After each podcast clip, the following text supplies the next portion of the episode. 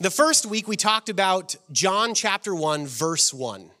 In the beginning was the Word, and the Word was with God, and the Word was God. The Word was with God in the beginning. And who is the Word? Jesus.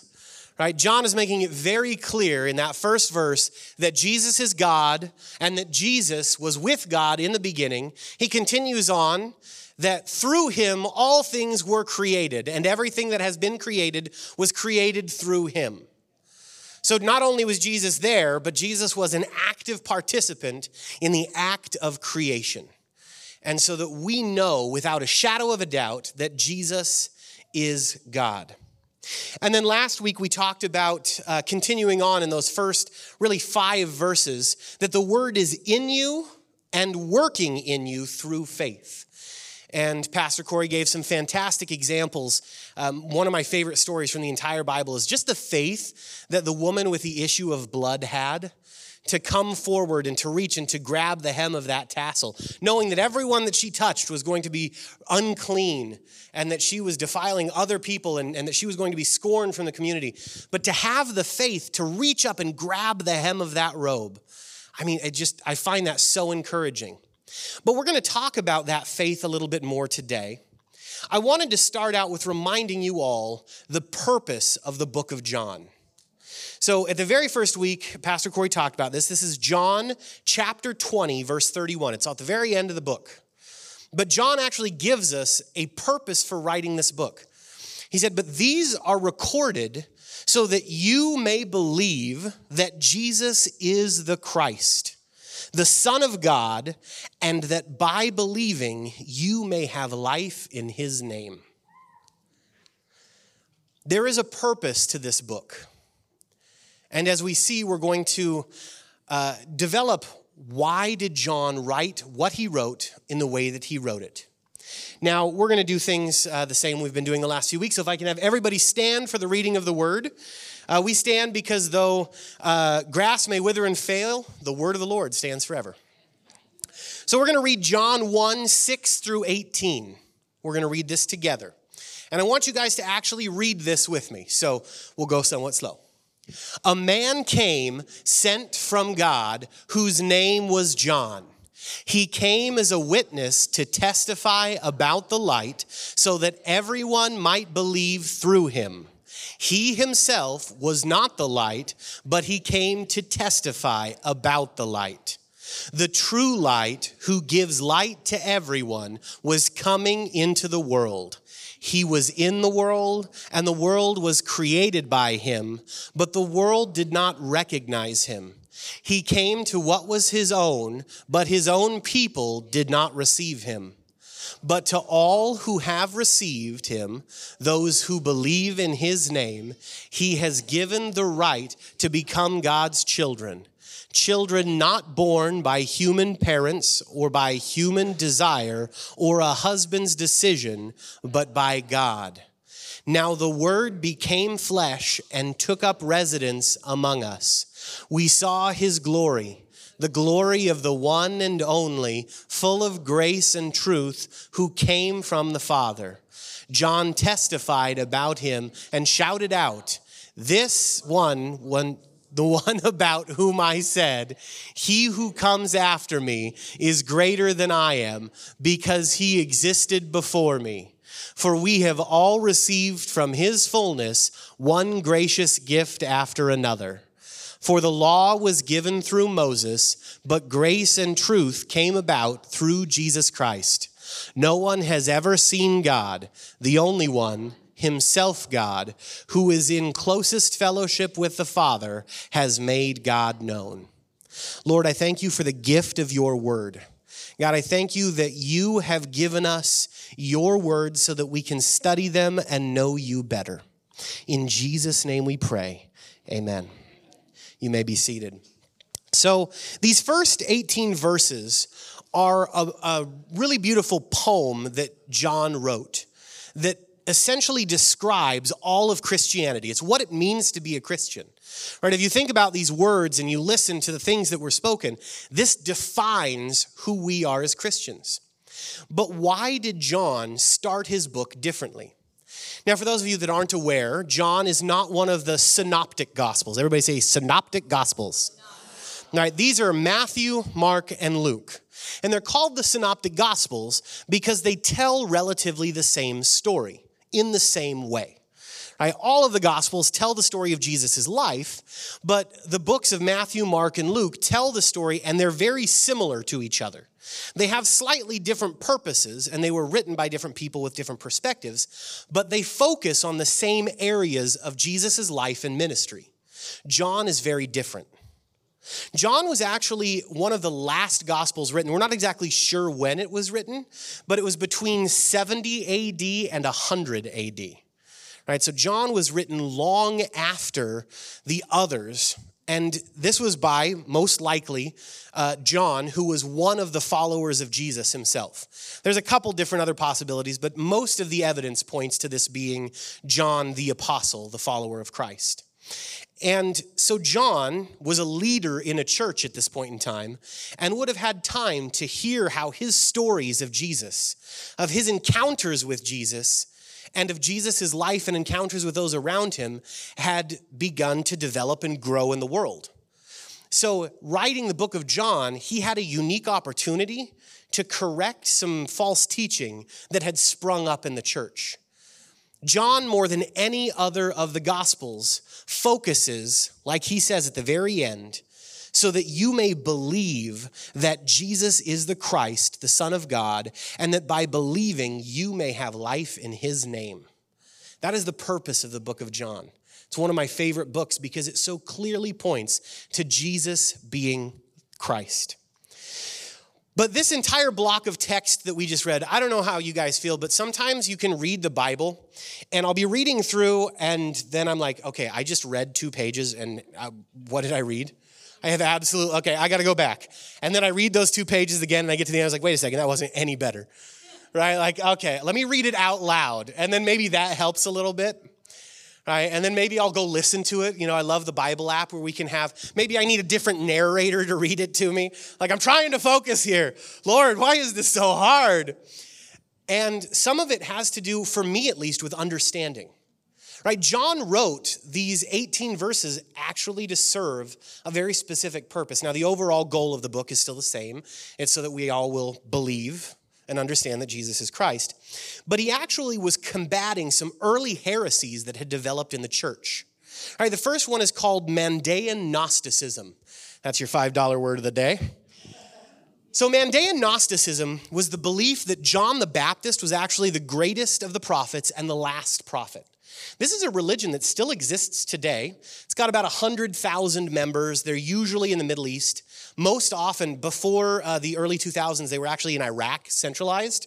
And then after, you know, the war in Iraq and all that jazz, they kind of separated and went to a few different areas. Some went to Syria and to Lebanon. Of course, there's wars there. And so, um, but they focus on their lineage. They trace themselves back to the original followers of John the Baptist and they believe that they are all direct descendants of Shem.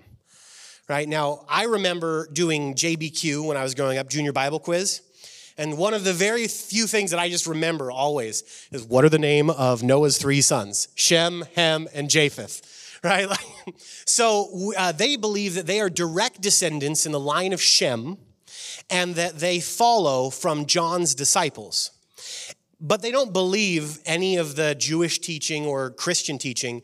They have this uh, Gnostic side of them, which is means knowing. It's the Greek for knowledge, and it's a very hidden knowledge kind of religion. So they believe that um, you know the Holy Spirit, not what we would call the Holy Spirit, but it comes in the form of light.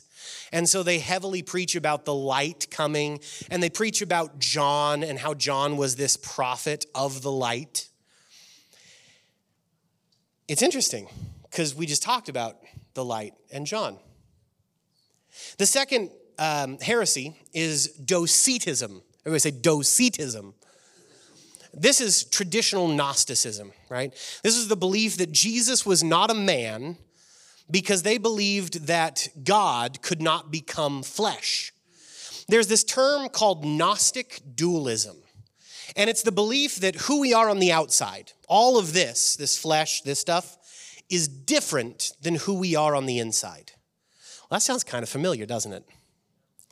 Right, this is a heresy that we're still dealing with today in the form of transgenderism when they say that who I am on the outside needs to match who I am on the inside.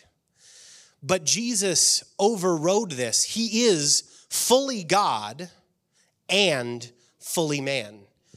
And John talks about this. Says, The word took on flesh.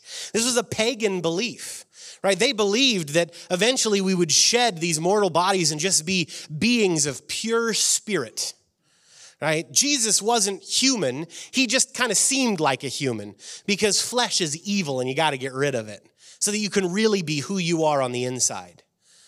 This is an early church heresy that's been around for longer than 2,000 years, and it's something that we're still struggling against today. But John knew that and wrote about it. The last one is adoptionism, and this is really popular. This is the belief that Jesus wasn't God at all. Uh, he was just a man, but then after some trials and the, the hanging on the cross, God resurrected him into godhood. Right now, this is uh, against uh, a Grecian heresy, right? You see this a lot of times. Uh, how many of you guys are familiar with the, the Iliad, the Odyssey, uh, the story of Hercules, right? A man who becomes a god through trials and temptations. But this is again a heresy that we see today in Mormonism. Right? The belief that Jesus is God, but it's not the, the high God. You know, he was he became God. And and so he wasn't there in the beginning. He didn't fashion the world. That's not what Jesus did. But again, John is rebutting these just in these first 16 verses. And we see this again with Jehovah's Witness, which they just deny the deity of Jesus altogether. Yeah, he existed, he was a prophet, whatever, but not God. So I'm going to read these again, and I want you to listen to John specifically arguing against each one of these points. A man came sent from God whose name was John. He came as a witness to testify about the light so that everyone might believe through him. He himself was not the light, but he came to testify about the light. The true light, who gives light to everyone, was coming into the world. He was in the world, and the world was created by him, but the world did not recognize him. He came to what was his own people, but his own people did not receive him. But to all who have received him, those who believe in his name, he has given the right to become God's children. Children not born by human parents or desire or a husband's decision, but by God. Now the word became flesh. That's very specific word there. The word flesh is not just the word became man or the word became human. It's flesh, it is physical. It is the aspect of humanity that we all share. The word became flesh and took up residence among us. We saw his glory the glory of the one and only, full of grace and truth, who came from the Father. John testified about him and shouted out, This one is the one about whom I said, He who comes after me is greater than I am, because he existed before me. For we have all received from his fullness one gracious gift after another. For the law was given through Moses, but grace and truth came about through Jesus Christ. No one has ever seen God. The only one, himself God, who is in closest fellowship with the Father, has made God known. See, when you understand why John was writing, it makes a whole lot more sense. At the very end, he's actually rebutting even some of the Judaizers who would tell that you have to become a Jew, you have to become circumcised. And, you know, we just talked a lot about the things that you do and don't have to do in our last series. And John was saying, look, the law came through Moses, grace comes through Jesus. So, all of this points to John focusing on Jesus as Messiah. Jesus is Savior, Jesus is Christ. And you're probably wondering what all of that has to do with the fig tree. Now, the fig tree was actually a symbol of messianic teaching. See, at the time of Jesus, uh, and we're gonna we're gonna get there in a, a few, But Micah 4 4 says, Each will sit under his own grapevine or under his own fig tree without any fear. The Lord of heaven's army has decreed it. Zechariah 3:10 says, "In that day says the Lord of heaven's armies, everyone will invite his friends to fellowship under his vine and under his fig tree." The fig tree was seen as a, a symbol of prosperity. That when Christ rules and reigns in the millennial kingdom, that we will be able to sit in peace under shade. And the fig tree is one of the largest trees that, you know, grows and has lots of shade. And so that was a symbol of prosperity, of the Messiah coming. And there's this story of a rabbi. Now, I'm not really sure which rabbi. Uh, it's either Rabbi Haya the Great or Shimon ben Halafta or Akiva and his students. But they were discussing the book of Ecclesiastes. And as they were discussing this book, they were sitting under a fig tree and they were talking about when God knows it's time to take a man, right? It's time, it's your time, it's time to go. And as they were sitting there, they would, they would go out very early in the morning. It was the cool of the day, and they would sit under the fig tree. And the farmer would come out every morning, really early in the morning. And the rabbi felt really bad. He talks to his students one afternoon. He's like, maybe we shouldn't go back. I think the farmer thinks that we're stealing his figs. Maybe we should go somewhere else. And so they do. The next morning, they go somewhere else. And sure enough, who shows up at their meeting? The farmer. He's like, guys, where'd you go? And the rabbi's like, I'm really sorry. I didn't want you to think we were stealing your figs. And so you had to be up super early to come watch us under your fig tree. So you didn't think we were stealing your figs. And the farmer goes, That's not it at all. I enjoyed listening to hear you speak, but I get up before the sun because I know that when the sun strikes the figs, the worms will infest the figs and they become rotten and must fall. And so the rabbi said, The owner of a fig tree knows how well the time when it is appropriate to harvest his fig tree, and he harvests it. So too, the Holy One, blessed be he, knows when the time of the righteous person arrives, and he takes them. So it's this idea that uh, God knows the time of a man better than you know, the, uh, the farmer who knows his own fig trees. But they would sit and teach under these fig trees. And they weren't just teaching the Torah, they were teaching the Torah looking towards the Messiah. That was the point of the teaching. Was we are waiting for the coming of the Messiah. And so we're going to step under the fig tree for a few minutes and discuss the Messiah. I hope you're all ready because that was my intro. So, we're going to talk about three elements of faith. If you guys remember the last time I spoke, I talked about what does it mean to have faith. Now, there's actually three words that describe faith. We get them from 1 Thessalonians 2:13. And so we too constantly thank God that when you received God's message from us, that you heard from us, you accepted it not as a human message, but as it truly is God's message, which as it work among you who believe. There are three things that happen in this verse. The first one is called notitia. Everybody say notitia. It's notice or acquaintance, right? It's the basics of hearing the gospel. You have been given the gospel. I have spoken the gospel to you. You have heard. You understand, right? You may agree, you may not agree, but, but you get the idea of the gospel. That is notitia. The second is assensus. Everybody say assensus. Right? This is I agree with. I have assented to, I approve, I find it true. But we have a problem here. Because a lot of times that's where faith stops. I've, I've heard the gospel. I, I agree that it's true. But then nothing happens. See, even the demons have heard and agree. There is a difference between faith and agreement. The third element is fiducia. Romans 10 9 says, If you confess with your mouth that Jesus is Lord and believe in your heart that God raised him from the dead, you will be saved. It continues on in verse 10 For with the heart one believes and thus has righteousness, and with the mouth one confesses and thus has salvation. Think about that for a second. We confess with our mouth, we agree. We're saying, Yep, I agree but it requires belief in our heart. At this time in the ancient world, the heart was considered the seat where everything in the body happened. It was where you made agreements. Right? The heart was essentially what we would think of as the brain. So when you think of the heart, they're saying with all of your being, you actually begin to have righteousness. If you believe in your heart that God raised him from the dead, you will be saved. If you believe and thus have righteousness, by believing in your heart, this causes a change in action. Righteousness is right living, it is right action. You cannot be sinning, you cannot be doing bad things and be doing righteous things.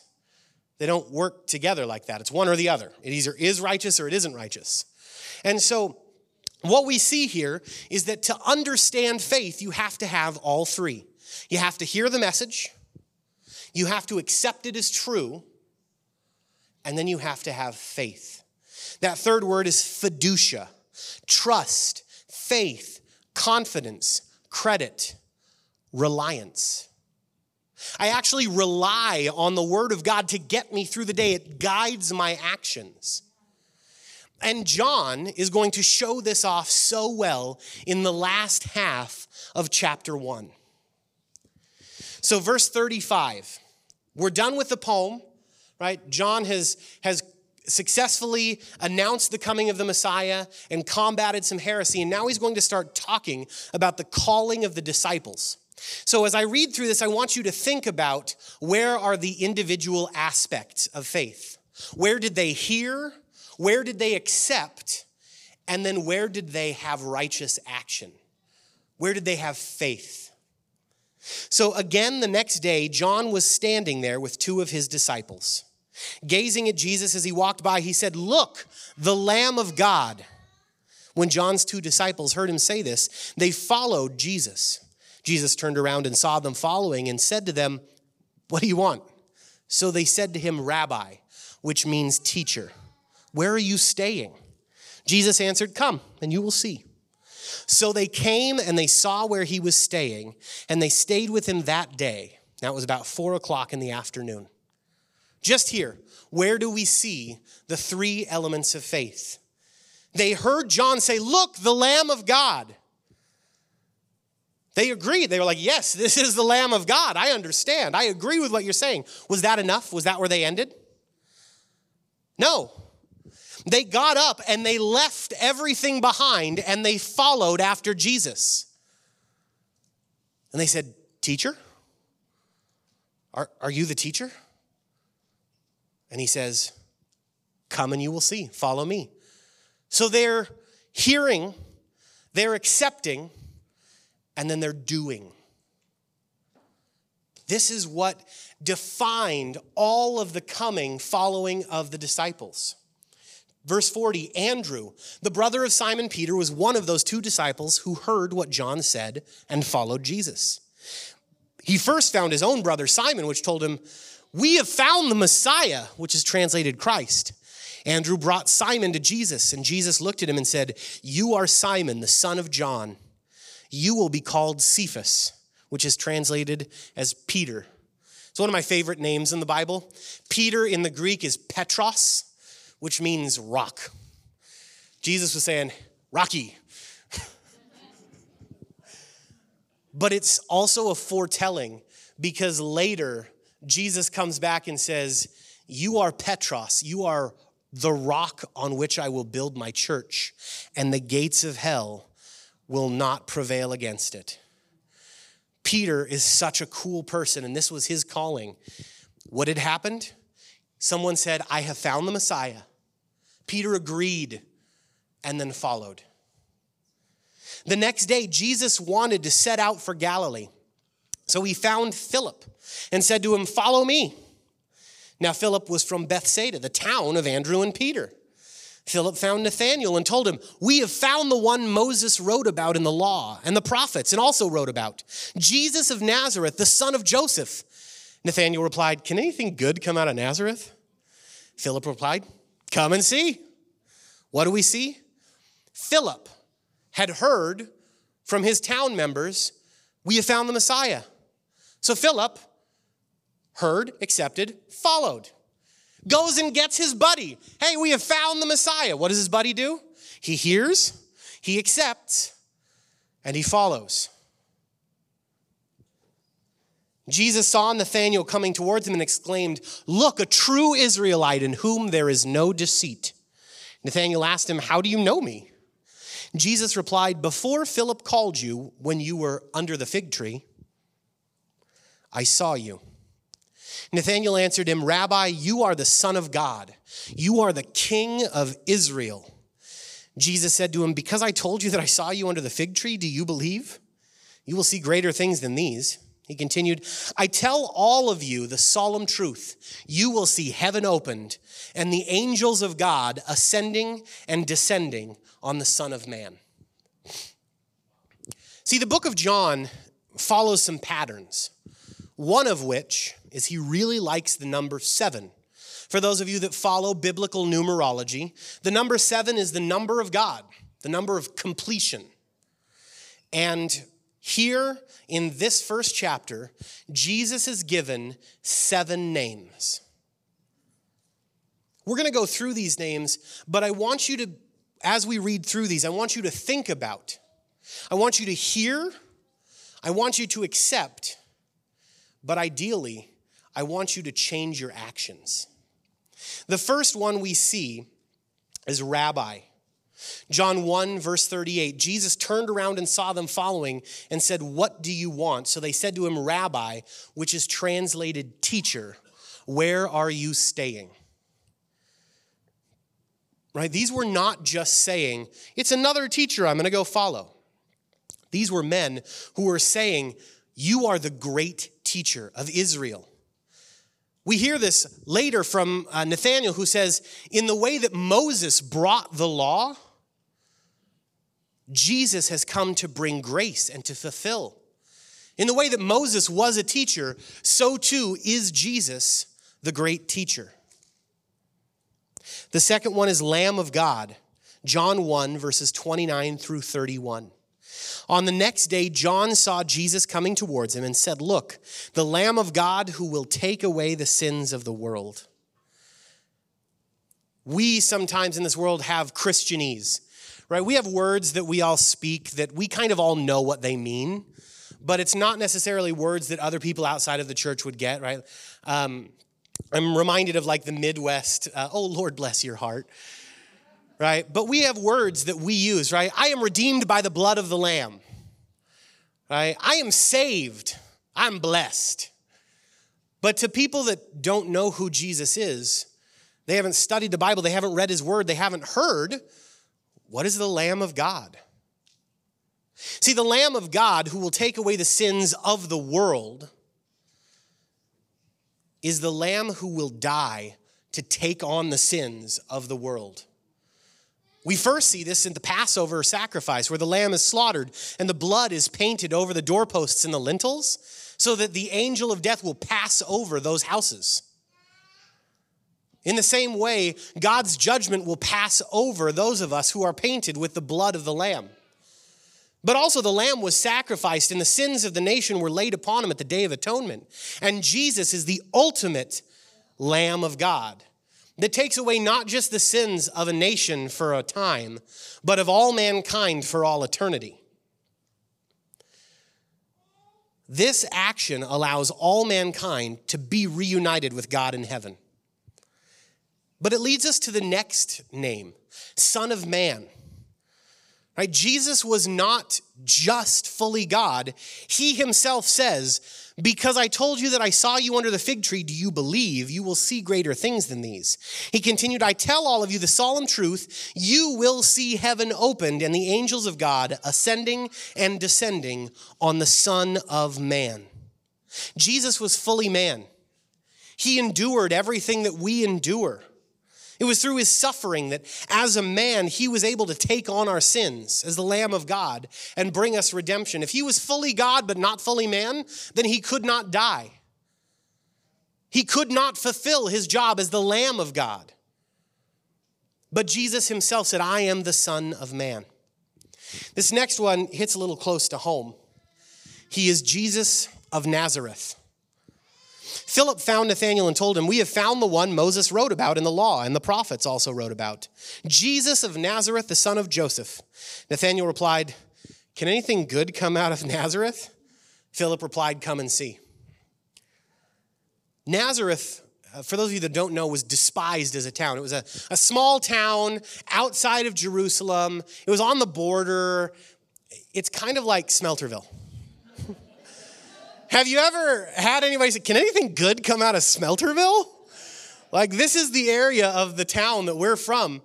But think about what this man is saying, right? He is still hearing, accepting, and believing, walking out that faith. Because although Jesus is from Nazareth, Jesus then speaks into his life. We have this idea that that the Messiah will come from, I don't know, Washington, D.C. or, or, um, or Europe. But imagine if someone walked up to you today and said, Jesus has come back. He came from Mullan. I think there would be a little skepticism. I think, I, you know, I don't know. I, I think my response would be similar to Nathaniel's. Can anything good come out of Mullan? No, I'm just joking. But very seriously, Jesus of Nazareth, it says in Isaiah 53 3 that he was despised and rejected by people, one who experienced pain and was acquainted with illness. People hid their faces from him. He was despised, and we considered him insignificant. Think about that. This was prophecy describing who Jesus would be, who their Messiah would be. And what was Nathanael's response? Can anything good come out of Nazareth? Isn't he insignificant? Really? Nazareth? But this points to the Messiah. That's who Jesus was, and that's the next name. John 1:41 says, He found his own brother Simon and told him, We have found the Messiah, which is translated Christ. In modern English, it would be translated as the chosen or anointed one. The Jews would pray for their Messiah. Some still do. They prayed for deliverance. They prayed that their Messiah would come and save them and deliver them. But at the time, they were praying from deliverance from the Romans. And before that, from the Persians and the Greeks and, and every other people that had oppressed them. But Jesus, their Messiah, did not come to deliver them from the hand of man rather from the hand of sin and death. Jesus came to be the Messiah to all mankind from death for all eternity. No longer do we have to fight against Satan, which means the opponent, the opposer. But we have a Messiah, a Savior who has defeated him. And this leads us to our last two names. Because Nathanael hears the call and shows up. And his response is twofold Surely you are the king of Israel, and you are the Son of God. Now, that sounds cool. I feel like we can all agree that Jesus is the King of Israel and the Son of God. We would affirm that, right? What we don't understand is that at this point in history, for Nathanael to openly tell a man under Roman occupation, you are the king of Israel, was a death sentence. He is acknowledging that Jesus is number one, the king of Israel. Nathanael is an Israelite. He's acknowledging that you are my king. You are the one in whom I will get my instruction from. You're going to call to me and I will follow you. I will obey you. You are my king. I don't care if I get killed for recognizing you because you are the king of the Jews. You are the king of all Israel. And he also acknowledges you are the son of God. You are truly God come down to earth. You are the Messiah. See, this is where I got the idea for under the fig tree is Nathaniel gets responded to by Jesus and, and he says, I saw you when you were under the fig tree.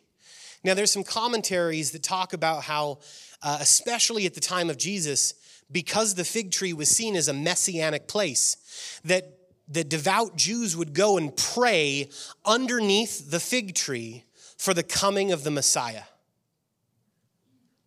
So it's very likely that when he was found under the fig tree, when Philip came and said, Hey, Nathaniel, we found the Messiah, that, Nathaniel had been praying under the fig tree for the Messiah.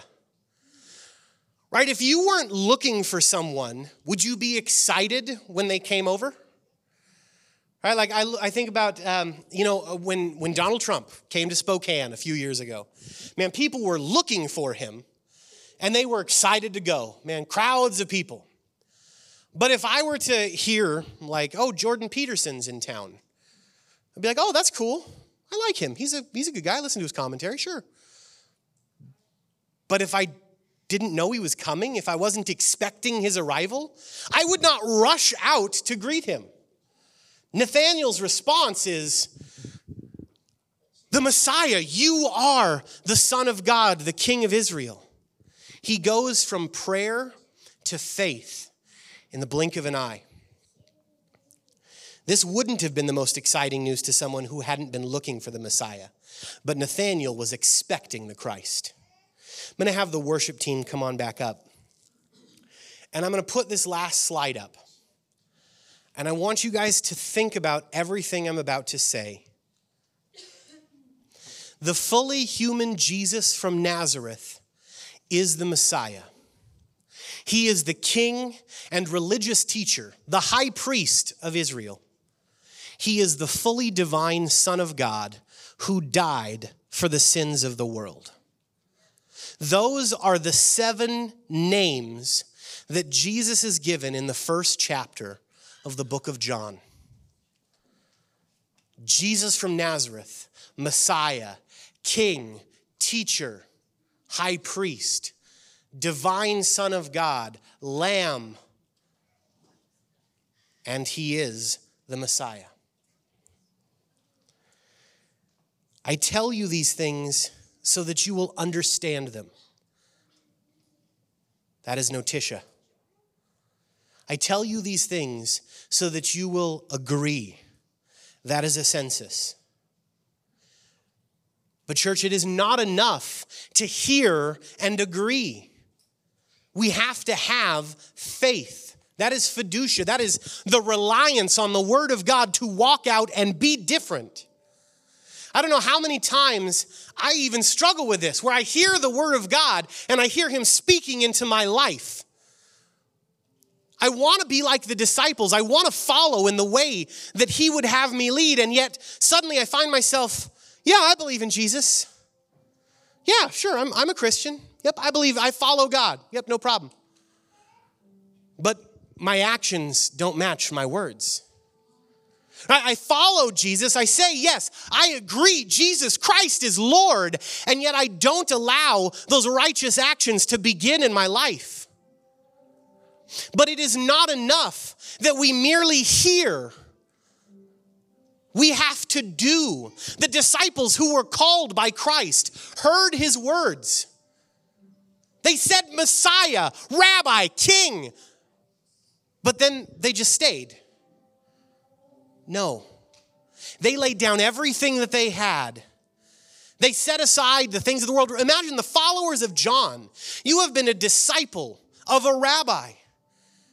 You have sat at his feet. You have, you have let his dust wash over you as you walk down these trails between cities.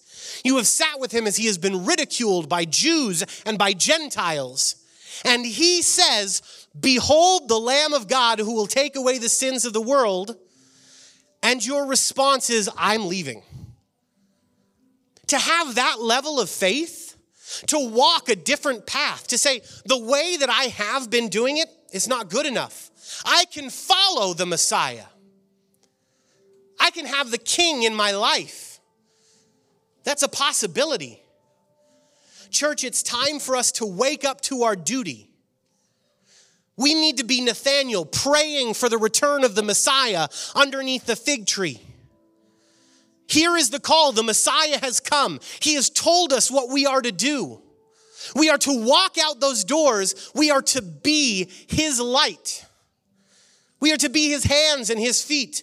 We are to go unto all of the nations, teaching them, instructing them to obey the things that he has commanded, baptizing them in the name of the Father and the Son and the Holy Spirit.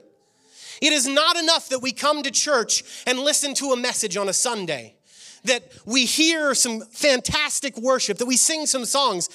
Jesus Christ changes lives. It is not enough that we agree that Jesus is God. We have to live that Jesus is God. We're going to go into a time of worship this morning and then we're going to take communion.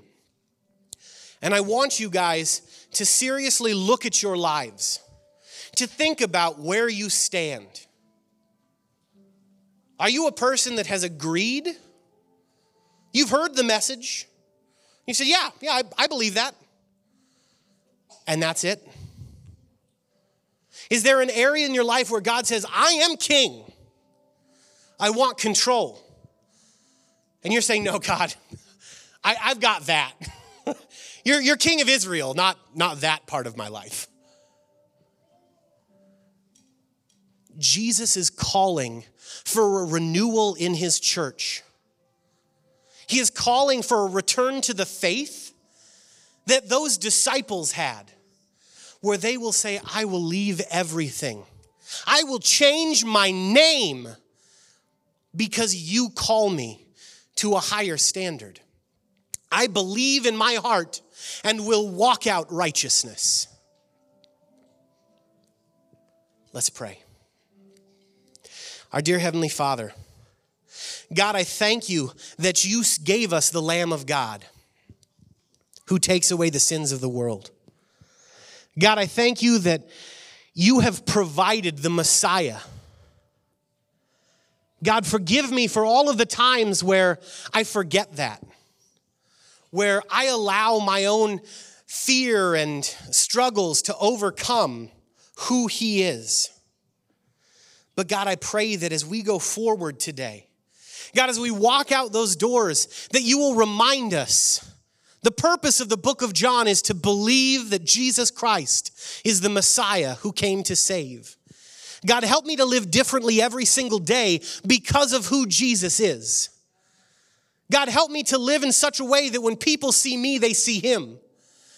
God, you are my king. You are my high priest and my teacher. Help me to change my life so I can be more like you. In Jesus' name we pray. Amen.